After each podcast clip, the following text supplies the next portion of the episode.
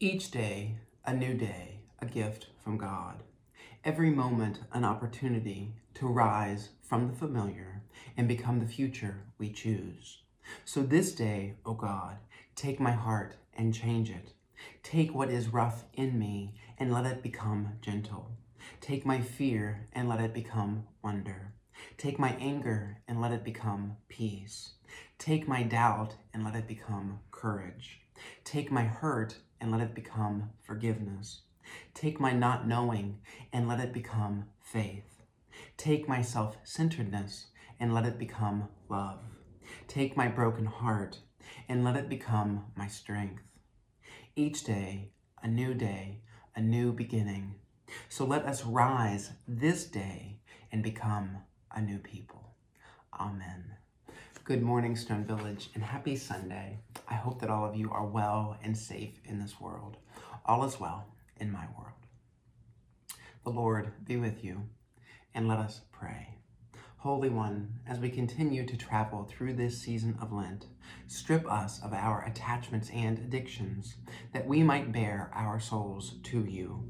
Render us deaf and blind to the distractions of want, that we might hear and see only the demands of the gospel and break through our spiritual blockades that we might know your relentless love. In Christ's name we pray. Amen. The reading today is from John chapter 12, verses 20 through 26. Now, among those who went up to worship at the feast were some Greeks. So they came to Philip and they asked him, Sir, we wish to see Jesus. Philip went and told Andrew. Andrew and Philip went and told Jesus. And Jesus answered them, The hour has come for the Son of Man to be glorified. Truly, truly, I say to you, unless a grain of wheat falls into the earth and dies, it remains alone. But if it dies, it bears much fruit. Whoever loves his life loses it, and whoever hates his life in this world will keep it for eternal life. If anyone serves me, he must follow me. And where I am, there my servant will be also. If anyone serves me, God will honor them. This is the word of God for the people of God. Thanks be to God. I suspect the Greeks in today's story did not arrive expecting to talk or hear about death. Then again, does anyone actively seek out conversations about death? the truth is, no one likes to talk about death. Of course, we acknowledge it when it happens, yet we hold no space for any real conversation of depth or understanding. Death is too painful, too real, and too scary. So we do our best to avoid it, to deny it, and to not deal with it in any meaningful, substantive way. So back to those Greeks. They just wanted to see Jesus. And who can blame them? At this point in his ministry, he had more than a few miraculous accomplishments. He had turned water into wine, healed a sick boy, fed 5,000, given sight to a blind man, and raised Lazarus from the dead. I don't know why they wanted to see Jesus, yet I know their desire. There are times in my own life when I would like to see him too. And I'll bet that is true for you also. Seeing Jesus makes it all real. After all, seeing, as they say, is believing. And we all have our reasons for wanting to see Jesus. I suspect if you want to know your reasons for wanting to see him, all you need to do is look at your prayer life, what you pray for, which is often a to do list for God.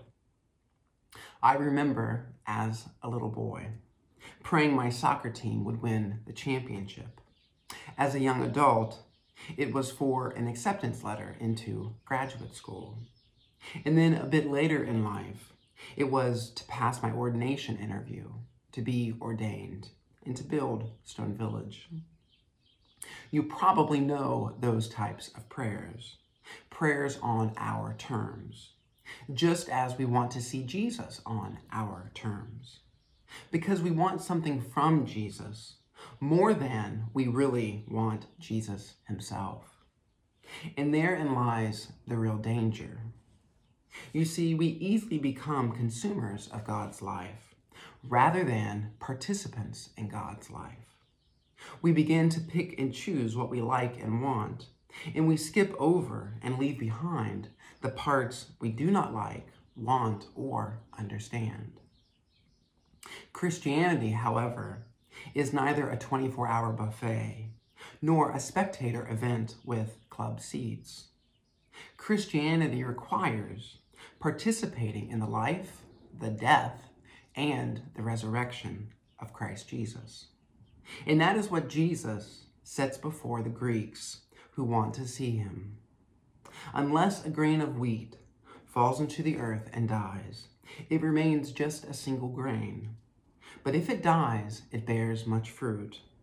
Those who love their life lose it, and those who hate their life in this world will keep it for eternal life. Whoever serves me must follow me, and where I am, there will my servant be also. Like the Greeks before us, if we really want to see Jesus, then we too must look death in the face. To the extent we refuse to acknowledge the reality of death, to the degree we avoid and deny death, we refuse to see him.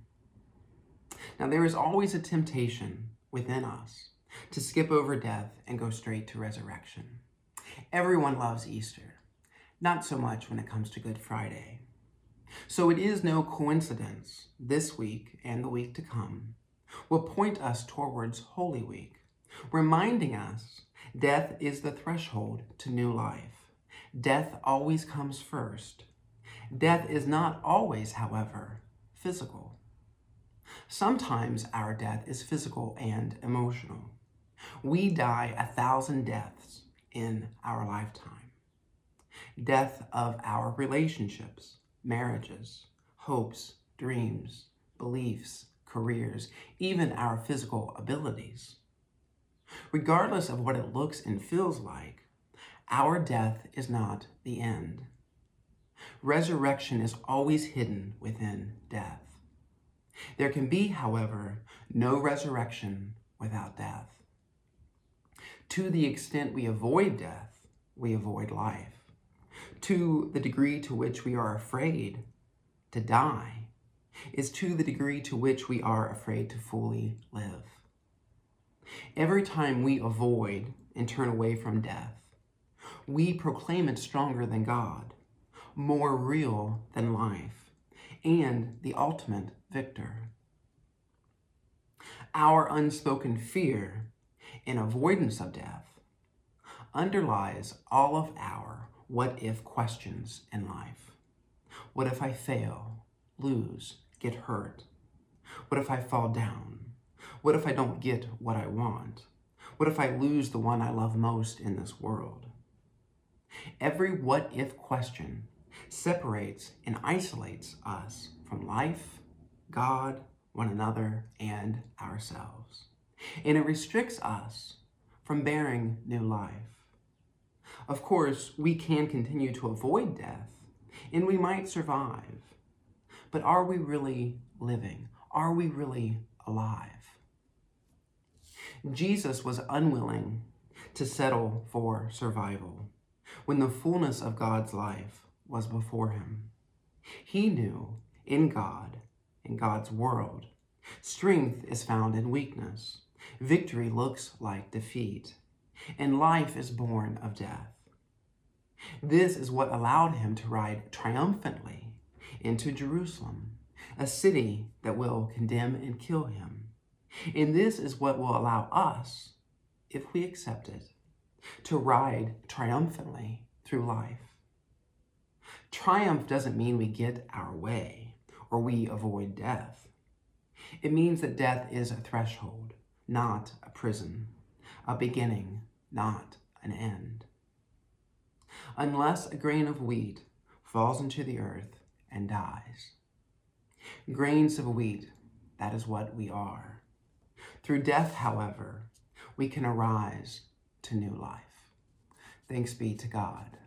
Amen. I give thanks to God for each of you, and I pray this day you bear witness to the love of God in this world. Bear witness to the love of God, so those to whom love is a stranger, they will find in you a generous and a loving friend.